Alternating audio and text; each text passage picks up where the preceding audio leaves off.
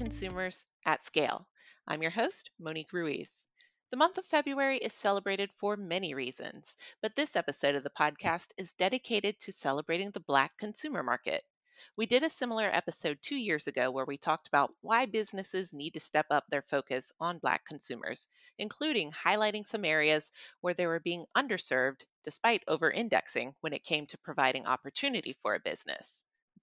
A lot has changed in two years, and we thought we'd revisit the topic and see where strides have been made and where there's still room to grow with increasing diversity, equity, and inclusion efforts, and just move in directions that make business dollars and cents. To help me share a few facts and figures, I've invited back multicultural marketing expert and my fellow Clariton, Ron Cohen, VP of Practice Leadership. I also have the pleasure of interviewing Lydia Smith, Chief Diversity Officer at Victoria's Secret, a little later in the show. But first, Ron, thank you for always answering my call to be a guest on the podcast. Always a pleasure, Monique. Since we're in the middle of Black History Month, we want to shine a light on the Black consumer market and what marketers need to do to reach and engage them, since they're still underrepresented in many areas. But it is important to first know a little bit about the market. What's changed since our last Black consumer market podcast about two years ago? Well, we do have fresh estimates out. We're estimating now the Black population in the U.S. at over 43 million. That's about an 11% increase since the 2010 census, which wow. is a, a, pretty good growth rate. Yep. Um, the growth rate has slowed, so we're projecting it to grow um, more slowly going forward, but it is growing, unlike the non Hispanic white population, which is shrinking both in absolute terms and is a percentage of the total every day. The, the income is also growing. We're estimating income uh, just under 49,000 uh, for black households this year. That was that's significantly up from the 2010 census when it was just under 30,000, mm. and we're projecting it'll jump to 55,500 or so in five years. Now those numbers are still below other consumer segments, but they are trending in a positive direction. And if you want to know more about how to reach and engage the black consumer segment, we have a new report that'll be out later this month that goes into their tech behaviors. Awesome. So, to prepare for this episode, I read a lot of reports from our friends in the industry, in addition to looking at a sneak preview of that report that you just mentioned. And it is clear that Black consumers spend more time with media than probably any other consumer group. So, how should a marketer leverage that knowledge and put it into action with their advertising efforts?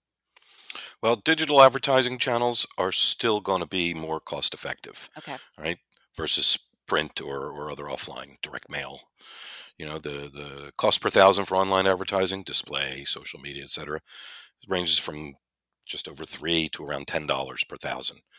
Whereas the cost per thousand for traditional offline advertising, you know, radio, newspaper, direct mail, is way in excess of twenty dollars. Mm. So you're going to get more return on your investment if you if you do it properly with with, with digital channels. Mm-hmm. Do you want to get the most out of your advertising budget. And as you said, uh, the, the the black consumer is in probably more media engaged than any other consumer segment, and that goes especially for digital channels. Mm-hmm. So a multi-channel campaign, you know, where you're doing a, some combination of of email, uh, um, social media, and some form of display advertising is is likely to be very effective. And I think there was a stat from Salesforce that said it takes on average eight touch points to close a sale. So the more channels, the more messages, the faster you close. Data does show that consumers are more likely to respond or react or engage with a brand if they feel like they're being represented, right? Sure. You know, uh, if you want to make sure your marketing is diverse, so you're not just showing one type of consumer, mm-hmm. um, that's that's kind of a no-brainer, right? And even to reach black consumers, you know, there are nuances within within that segment. You need to look at, you know, socioeconomic status. You need to look at languages. For example, if you're yep. in uh, New Orleans or Miami, there's there are several languages you may need to be communicating in in order to reach your target. All right, so I, I know it seems like we only just got started in our conversation, but let me go ahead and ask you one last question before I bring in my next guest, Lydia, because I've got a handful for her as well. How can a marketer measure the success of their advertising to Black consumers, or any consumer for that matter, to know that they're both reaching and converting them? Yeah, so the answer for to, to that question is the same for black consumers as it would be for any consumer. You you need to be able to measure the effectiveness of your your campaign, make sure your Mhm. messages are being seen, and and be able to measure conversions, right, so that you can uh, determine your return on investment. That's that's it's no different for black consumers than as it would be for any consumers, from basic metrics all the way through to attribution and and lift, uh, so that you know not only who's converting but through what channels Mhm. uh, were were most effective. And we'll put in the show notes a little bit more information about that if you are looking for a measurement partner to help you with your campaigns or even a, uh, a partner to help you through the full spectrum of marketing. So, Ron, it is always a pleasure to have you on the podcast. So, thank you for joining me. Always a pleasure to be here, Monique. Thank you. All right. I'm going to go ahead and take a quick water break. And when I come back, I'll be joined by my next guest. We're back, and I have Lydia Smith, the Chief Diversity Officer at Victoria's Secret, with me. Lydia, welcome to the Marketing Insider. Thank you. Thank you for having me. We're very happy to have you. So, you and I have been chatting back and forth via email for a little bit now, but this is the first time that some of our listeners are hearing your voice. So, can you give them a little bit of a background on yourself just so they can get to know you better before we jump into the questions I have for you?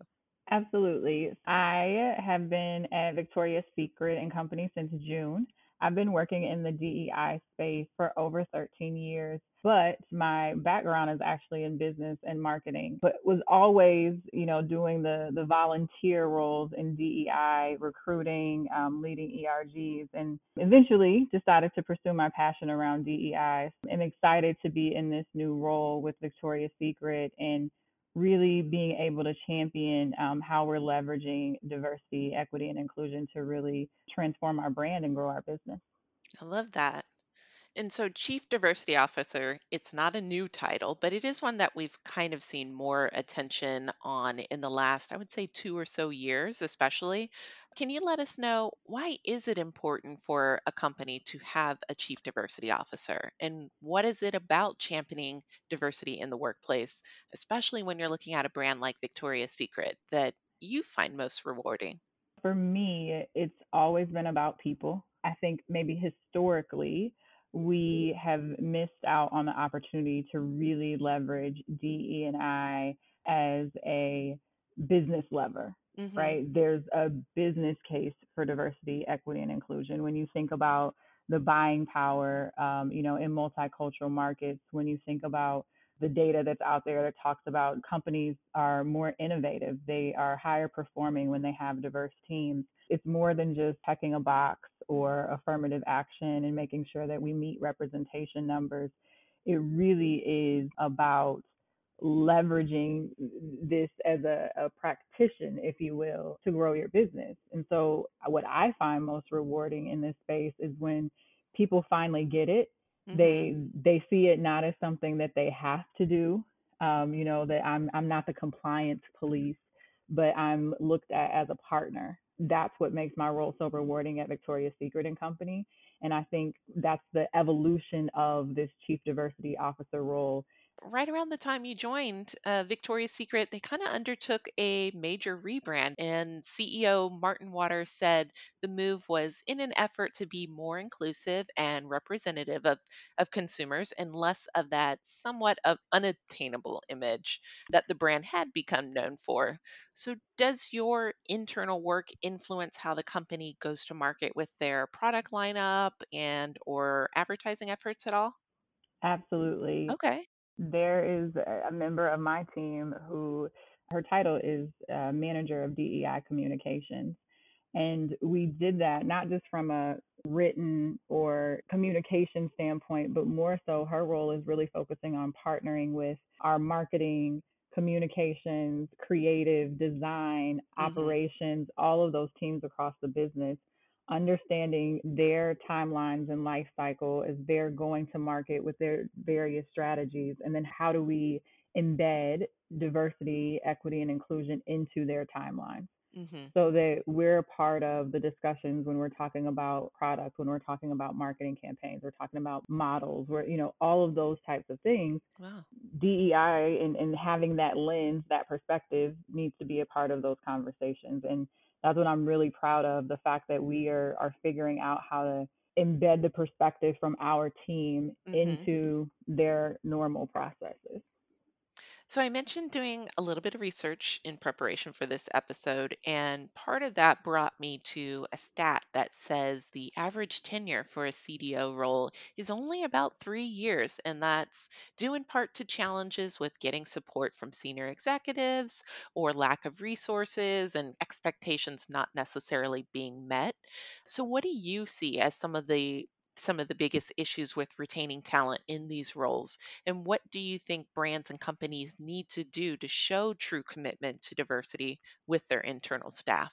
That's a great question. I, I, it's a it's an interesting one because the challenge here is every company is at a different space, if you will, on their own journey as it relates to diversity, equity, and inclusion. Very true. That probably, in in part, impacts the tenure of a CDO.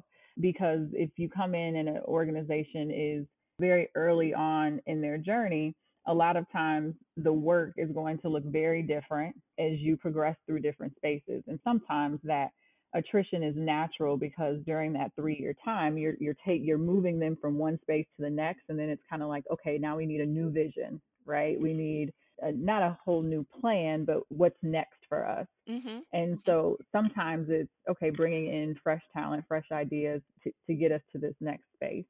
But as it relates to the commitment, I think it really is holding leaders accountable. In this space, it can't fit with your CHRO, your CEO, and your CDO, right? It has to be how are all of our senior executives being held accountable for the results that we want to achieve as a company. Um, and there's different ways to do that, whether it's goals, whether it's tying, you know, um, the goals to compensation. I don't think there's a right or a wrong answer personally, mm-hmm. but I know that it it just cannot fit with a CDO and a CHRO. And I, if I'm thinking about my peers and when that frustration comes and, and when there are issues with retaining talent, it's typically because they don't have that buy in to the point of true accountability and responsibility for leaders across the organization as it relates to diversity. Yeah, that makes sense. I mean, everybody wants a seat at the table. Exactly. So, we're currently celebrating Black History Month, and this time of year, you'll see retailers launching campaigns that center around celebrating Black consumers. A mm-hmm. lot have done a great job of doing this in an authentic and collaborative way, while others have come under fire for mm-hmm. coming across disingenuous or exploitative or something else equally disappointing why do you think that brands are still taking missteps in their multicultural marketing strategies in 2022? And how do we put a stop to that for once and for all? To be honest, I think the number one reason is because we still have work to do in terms of having diverse representation on the teams that are making decisions mm-hmm. about these strategies and how we show up. The best way to ensure that you're showing up in an organic, authentic, meaningful, and impactful way is to have Black voices at the creative table when you are building these strategies a year out, right? Companies yep. are planning their strategies for 2023 right now. They're right. having discussions. So if at those top level discussions, you don't have the voices and representation from the community, then there's a good chance that down the line you'll probably have some missteps. Um, or if you're you're going to get that that perspective or voice at the end, and you really just are asking them to bless what you've already developed and created. What we can all learn is having the seat at the table, having the voices at the beginning is super important. And then I think collaboration is is so important. I think what consumers are looking to see now is it's not just about the celebration aspect and bringing attention or doing it in a performative way for brands to make money. It mm-hmm. really is about education, advocating, using your platform to drive economic empowerment for the community. So, how are you partnering with other businesses, mm-hmm. founders, and, and what does that look like? How are you really using your platform? And then ensuring that it's not just happening during February. I think that's the other big thing. Anytime that consumers feel like this is performative. They're only doing this this month, and then we don't hear from them for the rest of the year. Right. No matter how well intentioned you are, it's not going to land. Right. Um, so I think th- those points are just really important for brands to start thinking about now for next year. One month doesn't cut it. It's got to be part of the everyday strategy. That's another thing that's important is if you get to know us as consumers, hmm then you'll be able to figure out the ways to connect on an authentic level. So we could talk about, okay, we know there's food and music and different things like that, but that's a very surface level hmm celebration. There's so much more depth to who we are as a people and a community. So if you invest that time to really get to understand, then that's how you come up with campaign or wh- whatever you know you want to do to recognize the month, but that it, it lands in an authentic place. One way that marketers can ensure that they're reaching underrepresented consumers who may, in fact, make up their ideal consumer audience is by leveraging data from reputable providers. Now, I know this isn't exactly in your department, but Yeah. what kind of actionable data does Victoria's Secret find important, and how should brands be measuring their effectiveness at achieving this goal of reaching? That's a great question. And it, it's not, you're right, it's not exactly in my area, but this is a key relationship that we've built between our DEI team and our consumer insights team. We can look at the data that we collect on the back end and then add the demographics to it and understand what's the difference between women in general, but then when we look specifically at women of color, then we look specifically at Black women or Latino women. How, what are the differences in the data that we're looking at? But it's more than that. It's actually getting an understanding of how might we even need to ask the question differently, right? And how are we partnering with experts in this space as it relates to capturing data and insights? Because the question that I asked a Caucasian woman during a focus group so that I can understand what she needs or what she may be missing from her lingerie. I may need to ask that question differently for a woman of color, or particularly hmm for a Black woman, based on experience, based on perception. And so, what what we're really trying to understand is what are those differences? What what what's the same, and what are those nuances, hmm and how can we then pull out those nuances and and lean into them to better relate to our customer. That's where the data becomes so important and actually the intersection between the insights and the data and how are we applying that diversity and inclusion lens to the data that we already have. It going back to that point I made earlier, that's what enables us to connect with our customers on an authentic level, on a, a place where they can really relate to what we're doing, as opposed to I always say there's a difference from not being exclusive. So there's a difference from just checking the box and say, oh yeah, we we didn't leave anyone out Right. versus intentionally being inclusive and saying if I want this person to feel like I did this specifically for them, I'm speaking directly to them. I want them to to feel included. There's a difference. And I think that's a, uh great place for us to wrap up. So, Mhm. Lydia, it has been a pleasure getting your insight on this episode, even though it was a short conversation. We appreciate it. Thank you for joining me. Thank you for having me. I appreciate it. So, before I do let you go, where can our listeners go to connect with you? And is there anything that Victoria's Secret is doing that you want to give a plug? Connect with me on LinkedIn. That's the best way. Um, Okay. it's just Lydia Smith on LinkedIn. And um, we are really excited for a new line that is launching. So definitely keep an eye out. You will hear and see more for sure. Awesome. And we'll make sure to put uh, your LinkedIn in our show notes. So, listeners, if you want to connect with Lydia, you can go to the show notes and access the link there. So, that's all the time we have for this month's episode. I do want to again thank my two guests, Ron Cohen and Lydia Smith. And I also want to thank those of you listening at home or on the go. Please take a moment to follow the Marketing Insider so you never miss an episode. Rate us five stars on your podcast app of choice our favorite, of course, being Spotify, and share us with a friend or colleague so we can keep the conversation going.